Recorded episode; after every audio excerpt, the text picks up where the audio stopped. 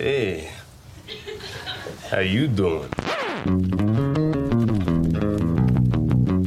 Now, say my name. You can't do anything with the information you have except maybe publish it in the Everyone Thinks We're Insano's home journal. I come here to help, but y'all out for blood. I'm not answering no more questions.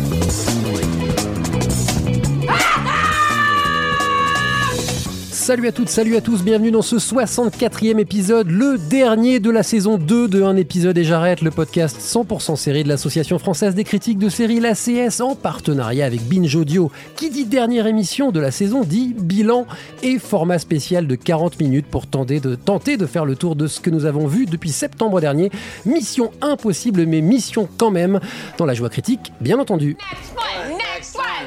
One, next Whoa, one. wait, What? wait, wait, wait. Put it in what? What? That's the last one. Pierre Langlais de Télérama pour vous servir et avec moi pour ce final. Marion en Lité de Combini. Hello Marion. Hello Pierre. Asma El Mardi de Brain Damage. Salut Asma. Salut. Et Eric Bouche de Téléstar. Bonjour Eric. Salut. J'espère que vos oreilles ne sont pas épileptiques parce que ce podcast va aller très vite, tellement vite que nous allons réussir à parler de Westworld, The Handmaid's Tale, Killing Eve, Mrs. Maisel, Counterpart, Irene, The Good Doctor, Mindhunter, Altered Carbon, Seven Seconds, Disclose, Will and Grace, The Deuce, Mills, This Is Us, Peaky Blinder, Three Girls, The Crown, La Casa des Papels, Dark et d'autres en seulement 40 minutes. Nous pouvons le faire. Ouh. Vous n'avez pas entendu de série française dans cette liste c'est normal, nous avons déjà fait le bilan français de cette saison dans l'épisode 61 au lendemain de nos prix. Allez, le bilan 2017-2018 hors France de la CS, c'est parti. My name is June Osborne. I'm from Brookline, Massachusetts. I'm 34 years old. I stand 5'3 in bare feet. I weigh 120 pounds. I have viable ovaries. I'm five weeks pregnant. I am free. Commençons par ce constat, chers amis, cette saison 2017-2018 aura été définitivement celle des femmes, non seulement politiquement, après tout ce qui s'est passé depuis le début des mouvements MeToo et Time's Up, dont nous avons longuement parlé il y a quelques semaines dans un épisode et j'arrête, mais aussi dans les séries elles-mêmes, puisque ce podcast est un bilan critique. Parlons de quelques séries clés de cette saison aux États-Unis The Marvelous Mrs. Maisel, Golden Globe de la meilleure comédie, The Deuce de David Simons, MILF, Nola Darling et Killing Eve, pour ne citer que celle-ci, même si la dernière n'est pas encore visible en France, mais ça, ne saurait tarder. Lesquels retiendrez-vous particulièrement? Y en a-t-il dans cette liste que vous trouvez euh, que vous ne trouvez que médiocres ou sont toutes euh, des séries à mettre en avant et qui représentent finalement ce succès de cette saison 2017-2018 Qui se lance? Personne. Marion. Bah, si, écoute, si, si, on peut se lancer. Euh, bah non, parmi toutes les séries que tu viens de, de citer, euh, moi j'en trouve absolument aucune de médiocre. Et en fait, ça montre bien, même si effectivement Nola, Darling et The Deuce sont, sont faites par des hommes, les autres sont faites par des femmes. Et ça montre aussi que quand on donne un peu les clés de la, les clés du paquebot euh, aux femmes, elles font de, d'excellentes séries. Alors moi, je retiendrai, euh, retiendrai Smilf parce que en plus, voilà, d'être une série centrée par une femme, elle a permis de faire éclore une nouvelle voie en termes d'écriture aussi, qui est Frankie Shaw, qui était aussi nommé au Golden Globe d'ailleurs euh, cette année. Et, euh, et, évidemment l'addictive et la brillante Killing Eve. Alors euh, voilà. juste pour dire ouais. l'histoire d'une jeune mère célibataire. Voilà, oui, pour voilà. Ça, vraiment, c'est le pitch euh, dans sa version minimum à, à Boston, euh, dans un quartier plutôt populaire, pour ne pas dire pauvre, puisqu'elle est complètement fauchée. Elle est pas seulement célibataire, elle est aussi complètement fauchée. Ouais. Euh, et, et vraiment une de ces je, mets petit avec 12 000 euh, guillemets, une de ces petites séries qui a beaucoup fait parler cette année. Une dramédie en fait qui a qui est euh, en fait en plus le l'exploit d'être politiquement très incorrecte, tout en, en taclant des sujets euh, dont on a entendu parler toute l'année sur le harcèlement euh, envers les femmes, sur le viol, et elle le fait d'une manière vraiment unique, Frankie Shaw. Donc ouais, cette série, euh, moi j'ai beaucoup beaucoup apprécié. Alors tu as glissé Killing Eve, beaucoup plus oui, actuelle, voilà. hein, parce qu'elle vient de se finir, enfin il y a presque un mois maintenant, mais elle est encore fraîche. Euh, c'est Canal Plus qui en a, qui alors euh, pour Smilf, c'était sur OCS, je dis pas de bêtises, non Canal non, Plus Canal série, Plus aussi, ouais. Canal Plus série et Showtime aux États-Unis, Killing Eve donc série de BBC America par Phoebe Waller-Bridge, donc une figure bien connue des séries films puisqu'elle a fait euh, Fleabag, euh, avec Sandra Oh, autre figure bien connue qui vient de Grey's Anatomy. Euh, Asma, je sens que tu avais un mot à dire là-dessus. Euh, ben, moi, j'ai beaucoup aimé Killing Eve. Je trouvais que c'était euh, une série qui arbo qui abordait en fait le- la, la traque et la traque d'un tueur en série, mais d'une tueuse en série. Et en fait, on a une dynamique comme une histoire d'amour entre deux femmes aux antipodes l'une de l'autre. Et euh, toute l'évolution de la, de la saison est dans, dans cette espèce de confrontation, de recherche en fait de deux dynamiques différentes. Et euh, les choses Exactement, fascination, dégoût et du coup, on est happé en fait, mais dès le premier épisode, on est autant attaché en fait à, à- à la policière qui est incarnée par Sandra Oh qu'à qu'à la tueuse, qui est tout aussi attachante en fait, qui est quand même une tueuse de sang-froid. Et, euh, et je trouve que c'est extrêmement bien écrit. Il y a des moments de, de, de, de joie, des moments de peine, il y a des moments où on se marre vraiment, euh, un peu d'humour noir, Et puis euh, c'est très bien choisi. déconcertant. C'est là Voilà. que c'est le coup de force hein, de Phoebe, Phoebe Waller-Bridge, c'est qu'elle a fait un divertissement. C'est une série de divertissements, il n'y a pas de doute là-dessus. Mhm. Sauf que, alors sur un ou deux épisodes près, où on commence à sentir un petit peu la mécanique, sauf qu'on est, on est vraiment surpris. Et c'est vrai que c'est pas souvent, hein, d'ailleurs les Américains l'ont acclamé, les, audiences ont grimpé, chose rarissime, l'ont acclamé en disant... Euh, c'est là, ça fait longtemps que j'avais pas vu un divertissement où à la fin des épisodes je dis ah merde ah ouais je l'avais pas senti comme ça. Euh, Eric un, un mot sur Killing Eve euh, Ah oui, moi aussi j'ai beaucoup aimé et en plus je trouve que y a, les, les personnages ont un côté décalé quoi, qui m'a assez amusé. C'est-à-dire qu'il y a des moments où on se demande si c'est pas une comédie en fait. Bah, il y a un côté tellement, comédie, ouais, c'est tellement sûr. le, le rôle de la, la- la tueuse en série, elle est complètement barrée et on se demande si c'est. euh, Moi j'ai eu des doutes à un moment. Je me dis mais c'est l'actrice est complètement à contre-emploi, elle comprend pas la, elle comprend pas la série. Ah non, Jodie euh, Comer, hein, qui est une, euh, on parle de, de, de, de jeune actrice qui monte, qui monte, qui monte. Jodie Comer, elle est déjà au 32e étage. hein, et je pense qu'elle va Oui, mais il y, a- y un côté tellement décalé entre des moments très sombres, durs, et, et elle qui est complètement lunaire comme personnage, ce qui fait que c'est ce Mais c'est décalage rend est attachante, je trouve, justement, ce côté est lunaire amusant. qui, qui, qui ne colle pas avec l'image qu'on se fait des tueurs en série, des tueuses en série. Déjà, on en voit très peu. Et, euh, et justement, ce côté très humain, très lunaire, très 156e degré, la rend que plus humaine, en fait. Alors, tueur à gage en série, j'aurais dit, pour être complet. Parce que c'est pas juste, elle tue pas pour le plaisir, Oui, c'est son oui, job. c'est son quoi, job. Voilà. Enfin, en tout Mais- cas, ça confirme cette série, elle confirme le, le talent euh, de Phoebe Waller-Bridge qu'on avait connu sur une dramédie très, plutôt personnelle. Puis où- très indus, très pointu. Voilà, très- un truc- ouais. et là en fait elle montre que sur une euh, sur un- une série de genre, euh, elle est tout aussi euh, brillante et euh, vraiment c'est une, une voix aussi féminine euh, qui s'est vraiment a été confirmée cette année. Alors, celle qui a été. Pardon. Je voulais juste rajouter un petit truc, elle s'approprie quand même un genre qui est catégorisé masculin en général. Et, euh, et du coup, je trouve que c'est là où on a un vrai, re- un vrai retour de force, en fait, sur, euh, Killing Eve. Euh, la, série dans cette liste qui a été récompensée, c'est The Marvelous Mrs. Maisel. Alors c'est pas la plus visible.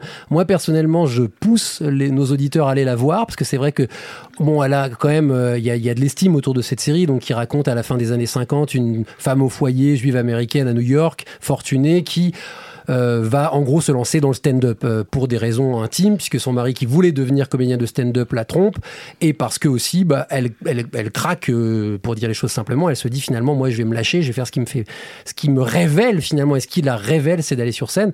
Là, on parle aussi de série qui, à sa façon, est euh, très dans la thématique du moment, très féministe, et parle d'une libération sous un angle très particulier.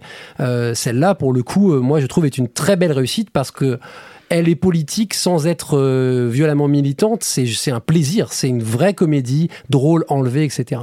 Euh, Moi, ce que je- ce que j'aime bien, c'est justement ces séries qui, qui interrogent en fait le téléspectateur sans asséner des, euh, asséner des, euh, des arguments de manière un peu euh, directe, sans aucune nuance. Moi, j'ai beaucoup aimé Miss Maisel, je trouve que les dialogues sont brillants. Par exemple, par contre, Nola Darling, j'ai trouvé ça abominable. C'est plus militant peut-être Oh, C'est pas pas abominable. Je te trouve trop dur. Je suis pas Moi, du tout d'accord avec toi. Autant- mais, mais je autant- comprends ce que tu veux dire. que C'est beaucoup plus démonstratif. Ah, C'est c'est- plus Dans, dans Mrs. militant. Maisel, en fait, c'est plutôt l'évolution du personnage et, de cette femme, en fait, qui se cherche et qui cherche à se découvrir en tant que femme aussi, dans un milieu qui n'est pas... Rachel Brosnahan, là aussi révélation de la saison. Exactement. Et euh, je peux te comprendre que tu trouves ça plus subtil, plus intéressant d'un point de vue euh, féminisme que Nola Darling. Mais Nola, Nola Darling, c'est féministe déjà d'emblée. Alors que là, c'est plutôt l'histoire d'une femme qui Mais que va s'émanciper, en que fait, ce en soit quelque féministe, c'est pas ça qui me dérange. C'est la- la- le côté caricatural des personnages, c'est le côté donneur de leçons en permanence, face caméra, qui explique euh, et tous les. Et c'est personnages. le concept. Mais Nola Darling, c'est aussi une femme qui se cherche, hein, euh, comme euh, Mrs. Maisel à un autre niveau. Moi, ce que j'ai beaucoup aimé aussi, c'est quand même, elle met en scène une femme noire, polyamoureuse, euh, qui, euh, voilà, qui a des histoires d'amour avec, euh, avec une femme et avec des pas. hommes. C'est quelque chose qu'on voit jamais. Ça interroge aussi Non, mais le, le thème est, le, le thème est peut-être intéressant, mais Ah la oui. façon dont c'est démontré, c'est-à-dire de manière aussi lourde avec les trois personnages masculins, mais qui sont grotesques, qui sont, euh, c'est des caricatures ambulantes. Mais je crois que c'est aussi voulu que la série a un côté excessif. Enfin, c'est un peu Spike Lee. Je suis pas spécialiste du, du cinéma de Bah, Spike Lee. Spike mais il y a un côté un petit peu in your face, beaucoup plus que Mrs. Maisel, qui est effectivement plus Le- le- Il y a le- plus de le- confrontation avec Le, Spike le Lee en film était quand même un peu plus subtil que la, que la série, moi je trouve. qui a 30 ans le film, si je Ouais, de bêtises, ouais, hein, au moins près, 30 ans. Euh, mais évidemment, euh, c'est un débat. Alors là, c'est c'est une autre émission, on la fera une autre fois, mais de, de l'importance des messages des séries, de ce qu'elles disent, de ce qu'elles mettent en avant, de comment elles font progresser la société et l'art en général, et de la façon dont elles le font. euh, et c'est valable bien au-delà de la question du féminisme sur toutes les séries à thème, toutes les séries politiques qui doivent trouver une façon. Est-ce que c'est plus efficace de dire tiens dans ta gueule ou de dire eh ben je vais te raconter un truc et ben, subrepticement je vais t'amener à, réfléchir. C'est un vrai débat. On va pas le mener ici, mais en tout cas, c'est une bonne chose qu'il y a eu toutes ces séries. Alors, on n'a pas, on s'est pas arrêté plus longtemps sur The Deuce de David Simon, mais on avait fait un podcast sur David Simon à son lancement en, septembre. Donc, on vous invite à aller euh, voir The Deuce. Euh, on peut quand même refermer cette partie de l'émission. On ne peut pas refermer cette partie de l'émission. Sans parler de Tale dont on a entendu un petit son euh, saison 2 et de Westworld saison 2 très attendue. Est-ce qu'elles étaient satisfaisantes ces saisons, ces saisons 2 alors précisons quand même qu'à l'heure où nous enregistrons ce podcast nous n'avons pas fini ces saisons hein. on est tout début juin enfin fin mai début juin voilà on peut le dire on les enregistre par paquet ces émissions. Donc on ne peut pas être complètement définitivement engagé sur ces saisons 2 mais on en a quand même déjà vu pas mal au moins la moitié. Donc euh, qu'en dire? Asma. Alors moi, Handmaid's Tale, euh, ça reste un coup de cœur. Ça reste une- un vrai cri du cœur. quand tu je dis coup de cœur c'est jouer un truc euh, waouh un truc joyeux Ah, non, non, mais c'est c'est peut-être pas une série joyeuse, mais c'est une série qui te fait ressentir tellement de choses. Et, euh, et euh, le récit de cette seconde saison est tout à la hauteur de la première, c'est-à-dire que l'émotion est au rendez-vous, l'étonnement, la surprise, c'est-à-dire que euh, June de Fred a, a un- une évolution qui est hyper intéressante et en, en filigrane derrière, tu as vraiment des vrais sujets qui sont abordés, comme le, le muselage de la presse, euh, comment Gilead est arrivé, on a des flashbacks encore plus intéressants, on découvre de nouveaux endroits. Surtout au début de la saison, hein, les, les flashbacks sont un peu plus discrets, enfin en tout cas là où on en est euh, dans les épisodes suivants. Et, euh, et je trouve que justement, ils, ils ont pas sombré dans le côté on va en mettre plein la tronche et ils ont réussi à trouver un équilibre. euh, Ah, moi, je suis, pas d'accord. Ouais, ouais, non, non. Moi, j'aime beaucoup cette saison Moi, 2 je que, je- que, je trouve exemple, quand même moins dense que la première. La, la première avait vraiment une, une narration qui était beaucoup plus souple et beaucoup plus dense. Là, ils se cherchent un petit peu, ils vont à gauche, à droite. Il y a des épisodes qui sont incroyablement durs. Euh, ils ont franchi une fois ou deux la barre, je trouve, du, du gratuit. C'est-à-dire de nous en mettre vraiment plein la gueule Quels par la violence par et tout. Ouais, mais j'ai pas préparé mon argumentaire pour te citer un, un, un, un épisode en particulier. Mais c'est-à-dire que quand il y a, euh, et puis ça va être spoilant, donc je vais essayer d'éviter, mais quand la série replonge dans l'obscurité, je trouve qu'elle replonge de manière un tout petit peu trop dure. Euh, que moi, ce que j'aimais dans cette série, c'est qu'elle était terrible, qu'elle disait des choses terribles sur la société. Encore une fois, on a fait plusieurs podcasts où on parlait de Diane Metztel, euh, mais qu'elle avait toujours cette lumière au fond qui nous disait battez-vous, allez de l'avant. Et là, il y a un moment où ils ne sont la lumière revient, mais il y a un moment où, il ne se, où le- la bataille semble presque perdue et ce désespoir, euh, moi j'étais, balan- je balançais entre ah là là, là ils ont du courage d'aller aussi loin et entre c'était pas nécessaire. On sait très bien que la pauvre June, la pauvre de Fred O'Fred, euh, elle, elle, elle, en a, elle a souffert le l'enfer. C'est peut-être pas la peine de lui remettre de l'enfer sur la gueule. Mais, Mais c'est la mon point de bataille, vue. en fait, euh, quand elle est presque perdue, c'est parce qu'elle était presque gagnée aussi. Mhm. Et c'est aussi ce qui se passe dans les dictatures. C'est cette saison 2, c'est un appel à la révolte, et à la rébellion. Mais Et à chaque fois qu'il y a quelque déjà, chose de, mais, ouais. oui, mais là vraiment, c'est un appel. à... Enfin, c'est plus qu'un appel, c'est l'action. On est dans l'action. Il y a des personnes qui tentent de, de vraies rébellions, de vraies, euh, voilà. en fait. Et du Mm. coup, plus la violence euh, des personnes qui se rebellent, elle augmente, plus aussi la répression derrière, elle est forte en fait. Donc moi, ça m'a, même si je peux comprendre en fait, par moment, je me suis dit mais c'est pas possible, ils sont sadiques, euh, c'est très très dur à voir. Je peux comprendre en fait moi pourquoi ils ont choisi de, de faire ça.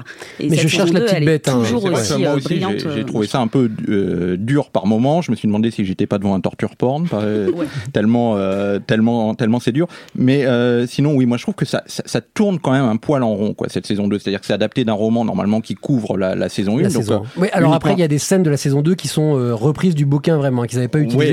Oui, mais, bon, ça c'est mais, pas. le- mais quand même, si, si tu veux le rebondissement euh, de la saison 2, le rebondissement Oui. principal, principal n'est pas, dans le livre. Donc, euh, moi, je trouve qu'il y a quand même cette sensation qu'on revient en arrière, hop, on la, on la remet dans le, dans le bain, et je me dis, est-ce que c'était vraiment nécessaire de, de faire une saison 2, même si la, si la série est de qualité? Est-ce qu'il y a quand même aller jusqu'à Cast 5. hein. Est-ce qu'il y a quand même vraiment quelque chose de nouveau à raconter Bah. qui n'a pas été dit dans la saison 1 Et pour l'instant, j'en suis pas sûr. Bah, L'ouverture vers les colonies, moi je la trouve euh, hyper intéressante et à chaque fois j'ai envie de voir plus des colonies et de voir plus comment ça se passe et, et de voir effect- et, euh, de voir le, le personnage qui est joué par Alexis Bledel, comment elle va elle aussi peut-être tenter euh, un- une vraie révolte, une vraie rébellion. Non, mais ça reste une excellente série. Euh, on se questionne. Alors évidemment, vous alors écoutez vos spo- euh, vous écoutez ce podcast, vous en savez plus que nous, donc peut-être que votre réflexion est plus avancée. Mais à l'heure où on enregistre podcast, on se questionne. Un mot sur Westworld rapidement. Euh, là aussi très attendu et on a attendu plus longtemps qu'un an. Est-ce que vous faites partie de ceux qui ont dit pff, ouais, c'est bon, c'est mort, ou vous faites partie de ceux dire waouh, on tient un truc? Parce que ça risque de durer cette affaire. On le sent depuis le début. Euh, bah moi, Westworld, en fait, c'était une série que j'attendais beaucoup parce que je m'étais, j'étais rentrée dans l'univers complètement et j'aime beaucoup ces, séries d'anticipation et tout ce qui touche à l'intelligence artificielle, science-fiction, etc. Et euh, cette saison, c'est vrai qu'on repart plus sur, traite plus de la femme, mais de manière différente, avec deux personnages différents. Puis là aussi, on a- est dans l'action. hein. mais, euh, mais là où ça me pose problème, c'est que euh, je trouve que Dolores est devenu un personnage hyper caricatural, voire limite chiant. Et Enfin bref, moi, elle m'insupporte. Quand je la regarde, elle m'insupporte. Autant à côté de ça, j'adore euh, Maeve parce que je trouve qu'elle a une évolution hyper intéressante et beaucoup plus humaine et Plus subtil aussi. plus ouais. subtile. Et, euh, et le, je trouve que ça traîne aussi euh, ce côté euh, rébellion, ça traîne beaucoup. Ouais, bah ouais, on est dans la saison un peu comme Handmaid's Tale de la, la vraie, de la révolte et de euh, qu'est-ce qu'on fait, comment on fait pour euh, conquérir euh, sa liberté. Moi, je la trouve toujours aussi, euh, ouais, euh, brillante, ad- addictif, euh, extrêmement bien troussée. Il y a un- notamment l'épisode 4 euh, qui a un peu retourné le cerveau de tout le monde et qui a fait penser à beaucoup de gens euh, à certains épisodes de Lost. Donc pour moi, on est sur euh, ces deux séries-là sont les plus ambitieuses du moment, quoi, de, de l'année Ouais, de c'est- ces dernières C'est années. pour ça évidemment qu'on ne pouvait pas ne pas en dire un mot, même si évidemment ça fait partie des séries dont on parle souvent ici. Euh, Eric, un moi, moi je, trouve qu'on peut être émerveillé par l'intrigue, par l'onde de ressort de, de cette intrigue, mais où est l'émotion Où est l'émotion quoi dans cette je suis d'accord c'est le saison vrai problème, C'est l'inverse que- de ouais. Handmaid's Tale qui est Handmaid's Tale est complètement dans l'affect. Là, il y a là on ressent au bout d'un moment presque plus rien. Le, le but c'est d'essayer de comprendre, de se dire Mm. alors là ça se passe avant, là ça se passe après. Donc lui c'est que moi je, je suis en permanence en train de lutter quand je regarde un épisode. Je vais sur euh, sur internet après pour essayer de les de comprendre ce qui s'est passé, mais il y a y a y a, y a aucun affect en fait. Ouais, je suis d'accord c'est un des problèmes de la série, c'est que bah, les robots devraient nous émouvoir. Il y a le personnage de Jeffrey Wright qui, au fond, est pas Si, oui, inintéressant. Bernard. Bernard, qui, Oui, moi, je trouve qui lui traverse touchant. quelque chose. Ouais, voilà, c'est ça. Mais c'est vrai que la mécanique narrative et la complexité de l'intrigue fait qu'on passe plus de temps, comme tu le dis, Eric, à être, ceci étant dit, fasciné par la richesse de ce qui est inventé, non, mais du monde, etc. Mais brillant. moi, c'est je devenu finis. un jeu voilà. en fait, que Bah, c'est devenu ça a un été- jeu avec dès les la saison 1, spectateurs. c'était un jeu aussi. Bah, hein, Il y avait mais- un peu d'émotion dans la saison 1, c'est ce qu'on a perdu en 2 en fait. Billy, do you have any idea how lucky you are? No one, no one gets to meet their other. Other? 30 years ago, during the Cold War, there was an experiment. Something went wrong. They opened up a passage. When you go through this door, you come out the other side, you're in another world, identical to ours. There was one reality, and then it duplicated. We share genetics, childhood. I want to know how you became so different. Poursuit avec les autres grosses sorties américaines de cette saison, Counterpart que l'on vient d'entendre, mais aussi Mindhunter et Altered Carbon de Netflix, Here and Now, le retour d'Alan Ball, l'historico-flippante The Terror et Trust réalisé par Danny Boyle. Euh, le bilan semble devoir être contrasté, mais commençons par les réussites. hein. Je risque Counterpart, Mindhunter et Trust dans la liste des réussites. Euh, Est-ce qu'il n'y a que moi qui suis à fond sur Counterpart? Oui. Euh, non, moi j'ai bien aimé. Le problème, c'est que je trouve que c'est un peu trop lent. Honnêtement, c'est le défaut quand même de beaucoup de séries actuellement qui mettent. euh, on, on attend le cinquième épisode, Ils ont eu sixième deux épisode. saisons validées d'entrée de jeu, ça explique petite Euh, ouais, mais Ouais. c'est pour le téléspectateur, c'est vrai que c'est dur. C'est-à-dire qu'il y a des épisodes au début où il faut, faut quand même s'accrocher pour que ça, pour que l'intrigue décolle. Mais c'est vrai que c'est passionnant. euh, Ce que ça raconte, quand même, on peut le dire rapidement, l'histoire d'un employé du- de service secret qui fait un job un peu chiant. hein. Il, il dépose des boîtes, c'est pas trop ce qu'il fait. Et puis il se rend compte, euh, J.K. Simons, donc qui joue les deux rôles, que bah, il y a un autre monde parallèle au nôtre euh, qui a été créé malencontreusement pendant la guerre froide et que dans ce monde vit son double et le double de tout le monde. Et ces deux mondes vont rentrer en collusion, pour dire la chose simplement. C'est euh, non seulement un numéro d'acteur assez incroyable euh, Ouais. parce qu'il joue le même homme à deux opposés radicaux et une réflexion évidemment métaphysique sur euh, qui suis-je et qui aurais-je pu être si j'avais pris d'autres décisions. Tout ça emballé dans un thriller que moi je trouve assez efficace. C'est vrai que c'est plus de l'espionnage finalement que de la, de la SF. C'est de la spy-fi, ils disent. J'aime bien ce mot-là. Mais oui, oui, oui, c'est assez classique formellement, Euh, mais j'ai trouvé ça très beau, euh, très touchant. Et puis J.K. Simons, quel acteur quel acteur Enfin, pour moi, c'est un des meilleurs meilleurs acteurs du moment. Enfin, voilà, euh, c'est pas pour rien qu'il se balade avec un, un petit Oscar dans son sac, ce garçon. Euh, J'avais quoi dans la liste des, des- C'était d'ailleurs sur OCS. Hein, on donne pas les chaînes tout le temps. Counterpart, c'était sur OCS, Stars aux États-Unis. J'ai bien aimé Here and Now, alors qui a, pas mal été Alors, critiqué. Alors justement, on va en tirer un mot. Restons dans le positif. D'accord, donc- Ah, toi, t'as bien aimé, c'est Mais ça j'ai bien truc. aimé. Mais après, on va- on- aussi, j'ai on- bien aimé Here and Now, donc je peux pas être négative. Alors finalement, on la défend. Bah, m- moi, en tout cas, je voudrais. La nouvelle série d'Alan Ball pour HBO. Non, mais c'est vrai que c'est dur. C'est-à-dire que tout le monde a dans l'esprit Six Feet Under, etc. Donc, euh, Lâché, en fait, on, on, on en- d'entrée de jeu. on en attend peut-être trop d'Alan Ball, mais moi, je trouve qu'il y a quand même euh, une psychanalyse de l'Amérique et de, euh, de, de, de ces Américains post-68 art qui ont réussi, etc. Qui sont. euh, y compris Trump au travers de la gorge. et euh, oui, mais c'est-à-dire que eux, ils étaient censés représenter euh, l'intelligentsia américaine, etc. Et on se rend compte en fait qu'ils ont complètement échoué dans tout ce qu'ils ont, euh, ce qu'ils ont voulu faire, que en fait, vis-à-vis de leur couple, vis-à-vis de l'éducation de leurs enfants, et cette entreprise de déconstruction en fait d'un mythe, moi je trouve est finalement assez assez passionnante. Je, je- je confirme, je trouve qu'en plus il a abordé des sujets qui, de, société qui étaient hyper intéressants à l'ère de Trump. Et, euh, et pour moi, c'est assez dommage qu'on n'ait pas pris le temps en fait de, de s'intéresser à cette série. Et puis Ah, c'est le cas de le dire, hein, elle, a, elle a fait Elle un flop annulée, total, elle a euh, été annulée. euh, Elle était peut-être trop proche, les, les gens se sont dit, bon, bah, il nous refait Six Feet Under, bye bye sans moi. C'est d'ailleurs ce qui est ressorti du podcast Oui, oui. qu'on a fait sur cette, sur cette série, où très vite les gens ont dit, oui, mais enfin bon, moi, je, je- voilà, tu ne peux pas comparer une série à Six Feet Under, c'est problématique. Et ça explique peut-être cela, mais je suis tout à fait d'accord euh, avec, avec ce que vous disiez. Euh, Est-ce qu'il y a euh, sur Trust, Mindhunter, Mindhunter, on en a beaucoup parlé. Trust, en revanche, on n'en a pas parlé. Je suis le seul au- autour de cette table à l'avoir suivi jusqu'au bout et avoir vraiment trouvé euh, ça vachement, vachement bien. Moi j'étais en tournée, donc euh, pas vu Trust.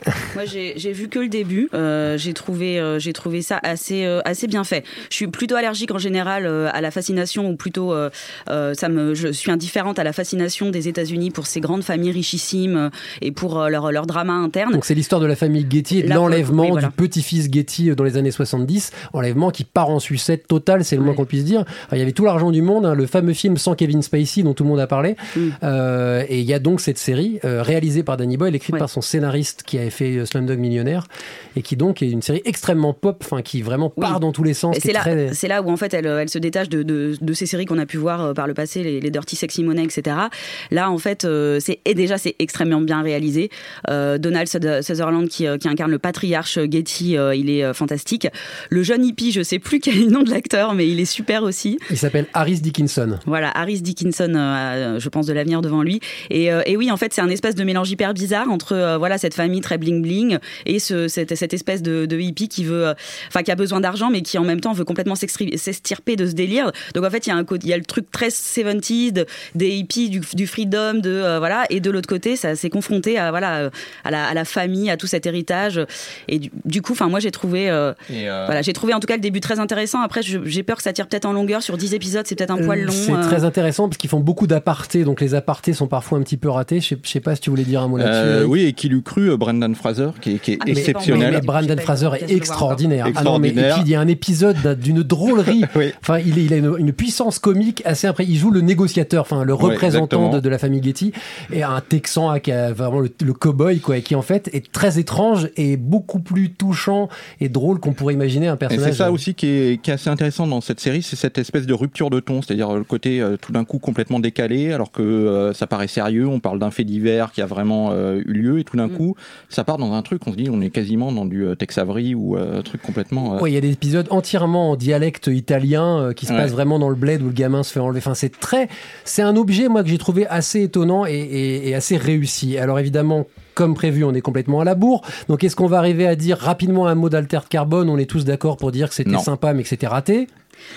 Moi, je m'attendais à, à- à Blade Runner en série et c'est vrai que j'étais un peu déçue parce que, enfin, déjà, j'étais déçue par Ah, Blade si, tu, Runner si 2. tu attendais à Blade Runner, en, euh, le, le- le film original en série, non, non, non, forcément non, très déçu. à- déçu. à- un peu la série héritière de Blade Runner et en fait au final euh, je trouve que, que c'est parti un peu en cacahuète dans le tout et n'importe quoi dans la traque plus que dans le- la réflexion en fait philosophique de, de, de, de pouvoir passer son âme dans un corps, et donc du coup j'ai un peu lâché la série, je le Ouais. cache pas. Mais moi, je suis euh, allé jusqu'au bout. La réflexion, elle, elle va jamais. Enfin, elle est pas très subtilement écrite quand même. Mais visuellement, la série est quand même, Elle est magnifique. quand même assez Elle bien est très, foutue. très belle. Moi, je trouve que la mythologie est intéressante. Bon, de toute façon, elle est tirée d'un bouquin, donc euh, il y a toujours quelque chose d'intéressant Mm. là-dedans.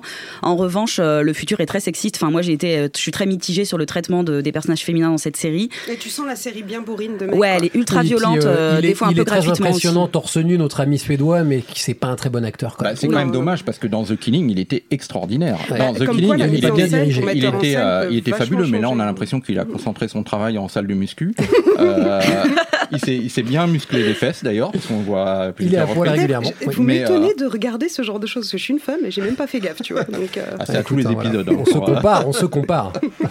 Je voulais juste dire un petit mot aussi sur The Terror. Je sais pas si tu prévoyais d'en Euh, parler. oui, oui, vas-y, c'est très vite, moment. enfin très rapidement, je suis peut-être la seule à l'avoir vu. Non, je sais pas, c'est mais c'est j'ai la, vu c'est petite série dont tout le monde a parlé. Voilà, euh, en fait, j'ai vu le début. Moi, j'ai pas tout vu du tout non plus, mais alors euh, le l'atmosphère, elle, elle est, incroyable. Enfin, Série déjà historico-fantastique hein, qui part d'un Oui. fait, la disparition d'un bateau dans les glaces au nord. en euh, 1845. euh, voilà, et, euh, et, et, et finalement, qu'est-ce qui a bien pu se passer? Et là, c'est là que la série s'invente et invente une histoire horrifique avec des forces mystiques et, et- et violentes qui Voilà. vont euh, décimer nos chers euh, marins. et la, la mise en scène, euh, la mise en scène est superbe. Euh, voilà, le- les bateaux euh, coincés dans l'Antarctique, on y croit à fond, c'est magnifique. la prod Ridley Scott derrière, quand même. hein. Ouais. On la sent bien.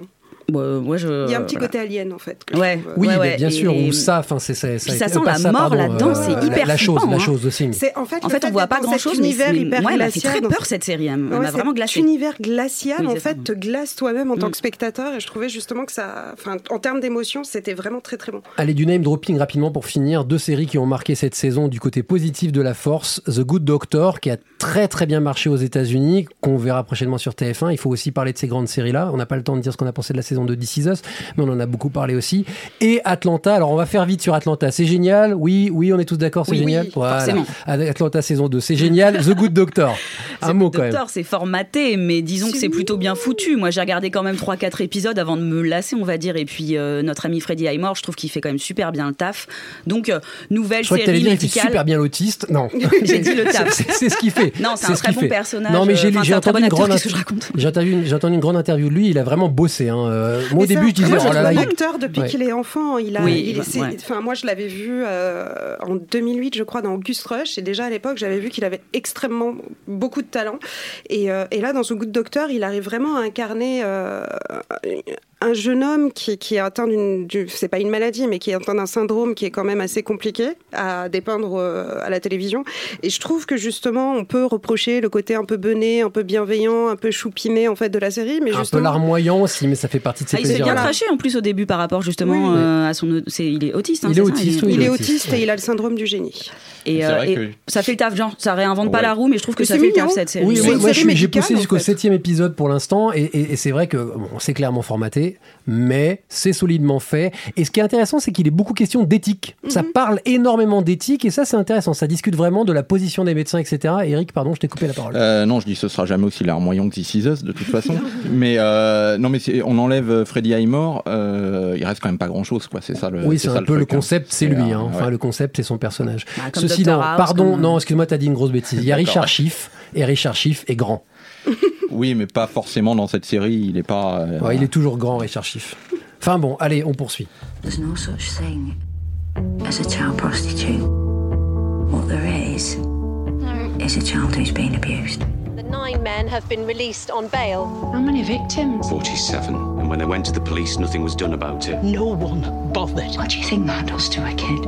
We treat them as human beings and we say we're sorry. This entire operation stands and falls on us being able to re engage these girls. What is the point if a jury is not going to believe she's telling the truth? I watched her interviews and I believed her. Let's stop this. You and me. Three Girls on BBC One. Vous l'aurez compris, chers amis, en attendant cet accent british, passons de notre côté de l'Atlantique pour discuter des séries anglaises et du reste de l'Europe. Côté anglais, cette saison aura été marquée par le succès de Peaky Blinders au BAFTA, hein, l'équivalent des Emmy Awards, euh, mais en Angleterre. La bouleversante Three Girls que l'on vient de voir sur Arte, dont on a entendu un son. L'excellent retour de The Crown et le succès surprise de The End of the Fucking World. On commence par quoi, chers amis? Allez au pif, allez au pif, puisque c'était dans la liste, c'était comme ça. Peaky Blinders. Eh non, perdu. Peaky Blinders. Euh, qui, euh, qui a suivi? Je suis tout seul, Moi, un je suis- non, monologue non, moi je suis Ah. méga, méga fan. Ça fait partie de ma- mon top 10 des plus belles séries de tous les temps, je crois bien. Non, moi j'adore euh, Peaky Blinders. La saison 3 m'avait un poil perdu et du coup, la quatrième, on va dire que c'est un retour aux sources. Donc, euh, nos amis les Peaky, là, ils sont obligés de revenir à Birmingham, là où ils étaient avant de devenir super riches parce qu'ils ont, la, ils ont le- la mafia italo-américaine aux fesses, en fait. Et du coup, bah là, ils sont Et vraiment en danger. Brody, qui est Voilà. qui fait des caisses. Mais alors ça, c'était fort. Euh, mais pour le coup, et on retrouve le fun. On retrouve Oui, le voilà, fun. on, Voilà. on retrouve euh, le côté euh, voilà diverti, le fun et aussi la tristesse. On retrouve aussi cette mélancolie parce que sans spoiler, il y a des personnages qui vont mourir et il y a aussi un retour aux sources gitanes du de la enfin de la tribu de la de la famille des Peaky Blinders.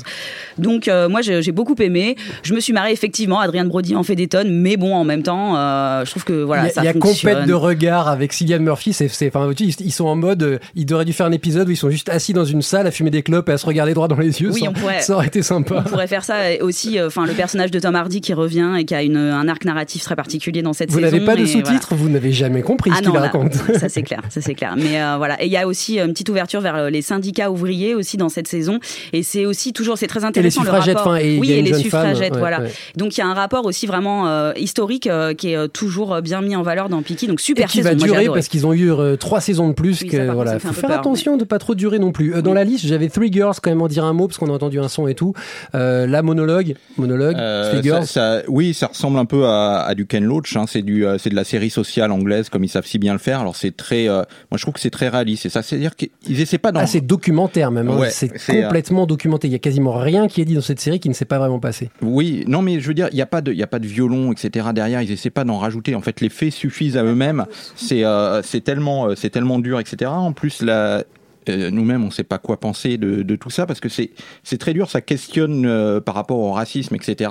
D'ailleurs, ça a été euh, réutilisé en Angleterre par, Parce par que le- les, par alors pour, droite. pour faire très rapidement le pitch, hein, c'est trois, c'est c'est des jeunes femmes qui sont sexuellement exploitées par un groupe d'indo-pakistanais, d'anglais pakistanais par contre, pardon, et donc il va y avoir une enquête de police foireuse d'ailleurs, et puis finalement un procès. Enfin, on spoilerait Oui, en disant qui, ça. ce qui va choquer en Angleterre, Et ça va déclencher une vague de c'est que c'est, réaction euh, raciste. Voilà, Voilà. parce que c'est des blanches, euh, c'est des jeunes filles blanches qui sont exploitées par des euh, Pakistanais, des jeunes filles blanches anglaises. Donc ça va déclencher et tout ça, c'est vrai que c'est assez intéressant et euh, et ça questionne beaucoup. Euh, un mot de, The Crown, alors on en a beaucoup parlé, donc on peut peut-être dire rapidement, saison 2 presque anthologique, je prends le risque, c'est-à-dire vraiment avec des épisodes unitaires quasiment, certains excellents, certains peut-être un tout petit peu plus faibles, mais dans l'ensemble, j'ai préféré la saison 2 à la saison 1. J'ai bien aimé ce choix justement de vraiment aller à gauche, à droite, de changer de thématique à chaque fois, ça m'a assez plu. Ah, C'est la force de l'histoire britannique et de l'histoire de, de- la monarchie britannique, c'est qu'on peut se permettre en fait de s'arrêter sur plein d'épisodes différents, surtout que là c'est bon, on a introduit, on a expliqué comment aller arriver au pouvoir, etc. Et moi, ce que j'ai aimé aussi, surtout cette saison, c'est la dynamique du couple, en fait. Un couple qui se déchire, qui se retrouve. Et c'est vrai que c'est un couple fascinant, Elisabeth et, et- et le prince Philippe. Et du coup, euh, je trouve qu'il y a une force supplémentaire dans la saison 2 qu'on n'avait pas en saison 1, qui était beaucoup plus introductive, à mon sens. Moi, ça reste la sœur, moins- ma préférée, mais enfin, je trouve que c'est le personnage moi, c'est dramatiquement vraiment le la plus riche. dynamique. Ouais. Moi, elle, en elle-même, celle qui incarne Mm. Elisabeth, ça m'intéresse pas des masses, mais j'ai beaucoup aimé cette dynamique de, de- de comment le pouvoir t'isole, même à l'intérieur de ton propre couple. Restons sur Netflix. Un mot de la surprise anglaise de la saison, enfin en tout cas celle dont on a euh, le plus parlé, alors qu'on s'y attendait pas du tout, c'est The End of the Fucking World. Euh, buzz mérité ou euh, petite chose sympathique, mais faut pas s'enflammer non plus. Moi, je trouve ça complètement mérité. J'ai adoré cette série. Euh, c'est vraiment la, surprise, euh, la surprise adolescente euh, bienvenue. C'est un espèce de mélange vraiment très réussi entre ces vieux films de, romance road trip, comme le, film de Ter- Terrence Malick, la, la balade sauvage, ou Sailor Elula de David Lynch. En fait, il y a vraiment ce côté-là, sauf que là, c'est avec des ados. Et il y a un délire un peu pop à la Tarantino aussi, qui, voilà, je trouve qu'il fonctionne très bien. La série est à la fois cynique, drôle, et en même temps, en fait, elle perd pas de vue ses personnages et ces personnages en fait ils se révèlent je trouve hyper touchants et attachants donc en fait elle a aussi ce supplément d'âme qui fonctionne je trouve et la BO est géniale Je suis pas sûr que ça soit validé complètement sûr et tout, mais je suis pas fan d'une saison 2. Moi, je trouve que ça se tient très bien comme ça et que ça aurait peut-être dû s'arrêter là. j'avoue je suis peut-être d'accord parce que justement ce truc de, de, de road trip un peu éphémère et de, de romance comme ça euh, c'est c'est ouais c'est bien court et d'ailleurs à la base c'était plutôt censé être un film hein. ça a été euh, découpé euh, comme ça après par Netflix mais Alors passons au reste de l'Europe, euh, parce qu'il y a eu du reste de l'Europe, et ça c'est une bonne nouvelle. Alors toujours sur Netflix, trois séries ont beaucoup beaucoup fait parler, l'allemande Dark, la danoise The Rain, qui a quand même buzzé modérément comparé aux autres, et une certaine Casa des Papels dont on a déjà beaucoup parlé. Euh, par où est-ce qu'on attaque ce tour d'Europe? Peut-être par l'Allemagne, Dark, euh, peut-être euh, bonne surprise, on Bah, Oui, n'attendait pas. Non, mais dans, dans l'ensemble, je trouve déjà que ça fait plaisir d'avoir des, des séries qui marchent, qui sont pas que des séries américaines ou anglaises, parce que y- y- de toute façon, ça, ça change. Il y a un ton qui est quand même différent, même si les, les, les thèmes peuvent être, peuvent être assez, assez classiques. Hein, c'est pas forcément révolutionnaire. La, la Casa des Papels, le thème, un casse, on l'a vu euh, 250 fois. Mais dans le traitement, ça va être quand même, euh, ça va être quand même traité de manière différente et ça. Pour nous, téléspectateurs qui sommes habitués à voir des espèces de séries qui, au bout d'un moment, on a l'impression de voir où, où ça. Bon, Il y a Pierre qui fait des, des singeries à côté. éventail dans la main. Je tiens à dire quand parle. même, pour notre défense, qu'il fait à peu près 2500 degrés dans le studio. Et Voilà. Il est en train d'agiter l'éventail à côté de lui. Donc, c'est Pardon, euh, mais c'est pour donc- accompagner ton propos espagnol. Voilà, exactement. Voilà. Donc, euh, donc moi j'ai j'ai bien aimé, j'ai bien aimé Dark, j'ai- j'ai j'ai beaucoup aimé la, la Casa des Papels. Euh, je m'y attendais pas du tout. C'est une autre forme de narration, justement, ces trois séries que. Oui, il y a une série m'ont qui, est- qui- qui plus complexe que la. Casa des Papel. Mais dans les deux cas, d'ailleurs, c'est des mécaniques. hein. C'est des Mm. séries qui fonctionnent sur leur mécanique, euh, des mécaniques très différentes dans leur tonalité, mais des mécaniques quand même. Euh, Way the Rain, c'est pour ça que je m'attarde pas dessus, mais c'était une proposition. Puis c'est bien de parler des Danois aussi. Ouais, ils, ont, ils révolutionnent pas la télé avec cette série-là, euh, mais c'était bien que des Danois nous fassent autre chose qu'un polar avec un serial killer. C'était déjà pas mal. Mais, je trouve que du coup, la série, c'est dommage parce qu'il y a une grosse hype dessus, tout le monde l'attendait. Et en fait, euh, le, la narration, elle est beaucoup trop américanisée euh, dès le début. Et, donc, du coup, ben, la série, Ils elle est pas super chose, bonne. En fait, que Visuellement, elle est cool. Ils font mais quelque chose qu'ils ne savaient pas gérer, en fait. Donc, ils tombent dans les écueils de ce qu'il ne fallait pas faire. C'est pas, c'est pas catastrophique non, Non, plus. non, hein, non, non, mais c'est un peu stéréotypal, quoi. Il nous reste 5 minutes pour boucler cette émission, alors faisons-nous plaisir et choisissons chacun, en plus des séries dont nous, nous venons de parler, trois séries, un coup de cœur, un coup de gueule et une série injustement oubliée. Euh, donc, on commence par les coups de cœur. Asma, tu as la parole. C'est quoi ton coup de cœur? Mon coup de cœur de l'année, euh, bah, pour moi, c'est This Is Us. C'est surtout pour le final de la saison 2 de This Is Us. Eric est en train de sortir du studio. Non, je déconne. Euh, mais c'est parce que ça, a parlé à mon cœur en fait. Donc, euh, ça, ce qui c'est la beauté de This Is Us, c'est que ça, c'est vraiment universel. Ça parle à tout le monde. C'est-à-dire que chacun peut y trouver en fait un, un- un- quelque chose qui va lui parler. Moi, c'est la mort du père et euh, du coup, le, le mariage en fait de Kate. Kate. Ouais, c'est ça. J'ai eu un Toby. petit bug. Non, de Kate et Toby, c'est Oui. ça. Euh, Et non pas de Harry c'est et vrai que c'est quelque chose quand tu perds ton, ton, ton, ton père très jeune, c'est quelque chose qui te passe dans la tête en fait. Et du coup, euh, j'ai vécu une catharsis avec euh, son expérience pendant tout l'épisode. Et du coup, moi, déjà là, pendant toute la saison, j'étais un peu comme une, comme une, une Madeleine alors que je pleure pas facilement. Et c'est vrai que là, ça a été un coup de cœur, enfin un cri du cœur même. Marion, Euh, moi, ça va être euh, Kiss Me First, euh, une série dont on n'a pas trop parlé, mais c'est une série anglaise. pas encore visible en France, Pas alors sauf si ça visible. s'est passé entre aujourd'hui et le moment oui, c'est voilà. ça. Mais normalement, en fait, elle est annoncée sur le catalogue de Netflix, donc elle devrait arriver. Elle a déjà une saison 2 et de commander. Et donc, c'est une série par le créateur de, de Skins, Brian Elsley, qui a bossé de, pendant 4 ans sur cette série parce qu'en fait, c'est euh, donc il reprend, c'est l'histoire d'une ado un peu esselée. Sa mère vient de mourir et en fait, elle, elle se réfugie dans un monde virtuel, euh, donc un monde en VR et donc qui est vraiment euh, qu'on voit vraiment à l'écran et qui est assez bien fait.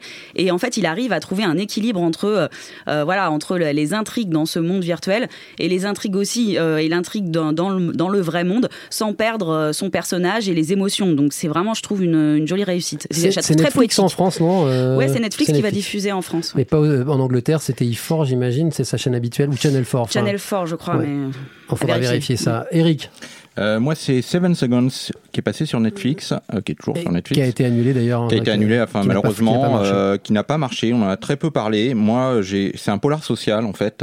Moi, j'ai trouvé ça très bien fait. C'est, un flic en fait qui ren- renverse un petit noir. euh, en voiture, c'est à la base un accident, mais il va dissimuler son, son crime et laisser mourir le, le gamin. Et en fait, du coup, ça pose plein de problèmes après euh, derrière, c'est-à-dire que sur un acte qui était au départ pas raciste, euh, on pense, euh, est-ce que euh, finalement ça va être récupéré et tout. Il y, a, il y a énormément de questionnements dans cette série. J'ai trouvé ça vachement intéressant. De très grands acteurs. Enfin, et de très il y a Regina acteurs. King qui est de toute façon géniale dans tout ce qu'elle fait. Moi, mais- moi, j'ai adoré le personnage du flic solitaire qui est incarné par Michael Mosley, j'ai noté, et que j'ai trouvé fabuleux, vraiment. Allez, à moi de prendre la parole, je vais faire vite. Moi, ce qui m'a vraiment plu, alors au-delà de toutes les séries qu'on a présentées aujourd'hui, c'est Disclose, qui est une comédie romantique, euh, alors on va, dire dramédie, parce que c'est le mot qu'on met à toutes les sauces, parce que tout n'est pas drôle tout le temps, euh, dont les deux personnages principaux, qui sont aussi les créateurs, sont des malentendants, et donc euh, une partie des dialogues sont en langage des signes, sous-titrés, et donc, alors c'est par ailleurs une très belle histoire, hein, donc c'est une... ils sont pas en couple, c'est une bromance, comme on pourrait dire. Elle, elle, elle est en couple, il est célibataire, il est gay, et ils sont extrêmement proches, et ça discute ces frontières de l'amitié, de l'amour, de la relation, la famille, de plein de choses, et ces scènes en langage des signes sont absolument géniales, notamment parce que les dialogues sont très bien écrits, mais aussi parce qu'on a des scènes, par exemple, d'engueulade dans le silence le plus complet, avec juste les bruits des oiseaux ou le bruit des bagnoles qui passent, et ça crée une tension dramatique que je trouve assez remarquable. C'est une idée toute simple, qui, n'est sans doute pas inventé par la série. Il y a déjà eu des séries avec des personnages malentendants, mais là, c'est au cœur de la série, donc c'est extrêmement souvent. Et ça apporte un, un- un plus qui fait que cette série, qui est très confidentielle, qui n'est a priori pas encore achetée en France, mérite d'être montrée et que c'est vraiment une belle série. Allez, chers amis, on est complètement dans les choux niveau timing, donc on va essayer d'accélérer encore un petit peu plus. Vos coups de gueule, allez, les coups de gueule, ça doit pour aller vite, ça doit être non X-Files. Asma. X-Files? C'était naze. Ah, c'est marrant, je voulais le faire aussi. Ah bah, on va gagner du on temps. va faire ça en même temps. Mais moi, c'est pas que c'est naze, c'est que juste faut arrêter. Mon coup de gueule, il va être large. Arrêtons de faire revenir les séries comme ça. Je ne veux pas entendre parler du prochain 24 heures chrono. Je ne veux pas voir Prison Break revenir. Ça suffit. Allez, bon, à la limite que David Lynch refasse un petit jus de Twin Peaks. Euh, enfin, pas un troisième, hein. un deuxième, c'était bien. C'était compliqué, mais c'était bien. Mais il faut arrêter de ressusciter les séries. On n'a rien demandé, nous. Hein. Je sais pas toi, mais moi, j'avais Moi, pas je veux demandé. que hein. MacGyver aussi crève. Ouais, voilà. Mais bon, ça, c'est mal, mauvais. c'est mal barré. Oui. Marion. Oui, ça fera. Je pense qu'il faudra qu'on fasse une émission sur les revivals parce qu'il y en a qui sont plutôt réussis. Euh, Will and Grace c'est plutôt réussi, Au j'ai fil trouvé des par jours, exemple. par exemple. Oui, voilà, au fil des jours aussi. Enfin bref, c'est un autre sujet. Euh, moi, mon coup de gueule, c'est euh, Riverdale saison 2. Quoi. Enfin, c'est une, une série ado, ambiance Twin Peaks, un peu déjà qui était assez surréaliste en saison 1, mais là en saison 2, on, on- on- on a jumpé le shark, mais euh, enfin des millions de fois. Quoi. Ça devient complètement surréaliste. Jumpé euh, le shark, Voilà. Enfin, on a sauté le requin, quoi. Donc On a fait n'importe quoi, quoi. ils ont vraiment fait n'importe quoi euh, avec une, un tueur à la cagoule, là, euh, un, un faux frère. En euh, plein été, une, c'est euh, complètement con. Une, une personne, un personnage qui finit quand même à un moment donné, alors que euh, rien ne montre qu'elle sait se battre ou quoi, avec euh, une arche en mode euh, je suis la haro au, féminin au féminin. Katniss. Juste pour vous, voilà, euh, juste pour vous Un, donner un quelques arc, éléments. tu voulais dire. Un arc, une oui, j'ai- arche. Si- Je prends une arche. Elle est américaine Je suis fatiguée, il fait très chaud, est pardon. Très américaine aujourd'hui. Eric, ton coup de gueule. Euh, Jessica Jones saison 2. Euh, euh, alors autant j'avais beaucoup aimé la saison 1, mais là là c'est pas possible, il se passe rien. Je me suis rarement fait autant chier devant une série C'est un que- peu une dramédie, pardon, faut que j'arrête d'employer ce mot-là. Mais, mais euh, c'est vrai qu'il y a mais- moins de tension, mais non, que ça mais se y a- y y le personnage. Non, quoi. mais c'est- là, c'est pas possible. C'est-à-dire qu'on peut pas faire 13 fois une heure avec un, une fi- un fil d'intrigue aussi, aussi tenu et aussi faible. Il y a, y a rien avec sa mère, c'est- c'est c'est répétitif. c'est. Ah non, Non, non. je suis pas loin d'être d'accord. c'est Je suis Pas, loin d'être sur, d'accord. pas sur Explore 13 vraiment heures. Non, non, non, c'est intéressant, c'est mais en fait, c'est pas ce qu'on attend de cette Eh. série-là, et du coup, on est un peu je si, ça faisait 3 épisodes, on peut résumer l'intrigue en 2-3 épisodes, un maximum. Mais là, en 13 épisodes, c'est pas possible. Avec sa mère qui s'en va, qui revient, qui s'en va, qui revient, qui s'en va. Allez, euh, une dernière chose, une série qu'on aurait euh, oubliée, une série qu'il faudrait suivre et qu'on n'a pas suivie euh, pour que les gens qui ont envie de rattraper quelque chose cet été, par exemple, fassent Asma. Dear White People saison 2. Oui, je suis d'accord. Et, Ah euh, bah vous avez une pour deux, c'est très bien. ça. Non, non, j'en ai pas non. d'autres Mais euh, je trouve qu'on n'en a pas assez parlé. euh, mais elle, elle reprend les, les- les thèmes hein, qui, qui, qui sont de la saison 1, euh, qui sont le racisme, le- le- ce présupposé racisme anti-blanc, ces chocs des cultures euh, afro-américaines et blanches de, de l'Ivy League, etc. Mais elle rajoute quand même d'autres thèmes assez intéressants comme le bullying, l'harcèlement, le, le, le- le- la réaction en fait face aux concurrents, etc. Et Enfin, pour je trouvais ça rebondir sur ce super qu'avait dit. Eric tout à l'heure euh, sur Nola Darling, là pour le coup c'est beaucoup plus subtil qu'on a l'impression. Oui, oui, C'est-à-dire oui. que c'est jamais, c'est toujours très ambigu et c'est pas euh, frontalement. Tiens, ouais, il y a les méchants et les gentils. Tout le monde a. des- Tout le monde a un côté c'est un très peu fort, à- malsain, C'est très fort fait, à ce niveau-là. Marion. très bon. Ouais. Euh, alors moi, je- j'ai envie de quand même de dire adieu à Love parce que cette année, il y a eu la saison 3 de Love, donc c'était la série. Adieu de- à l'amour, mais pourquoi Adieu Marion à l'amour.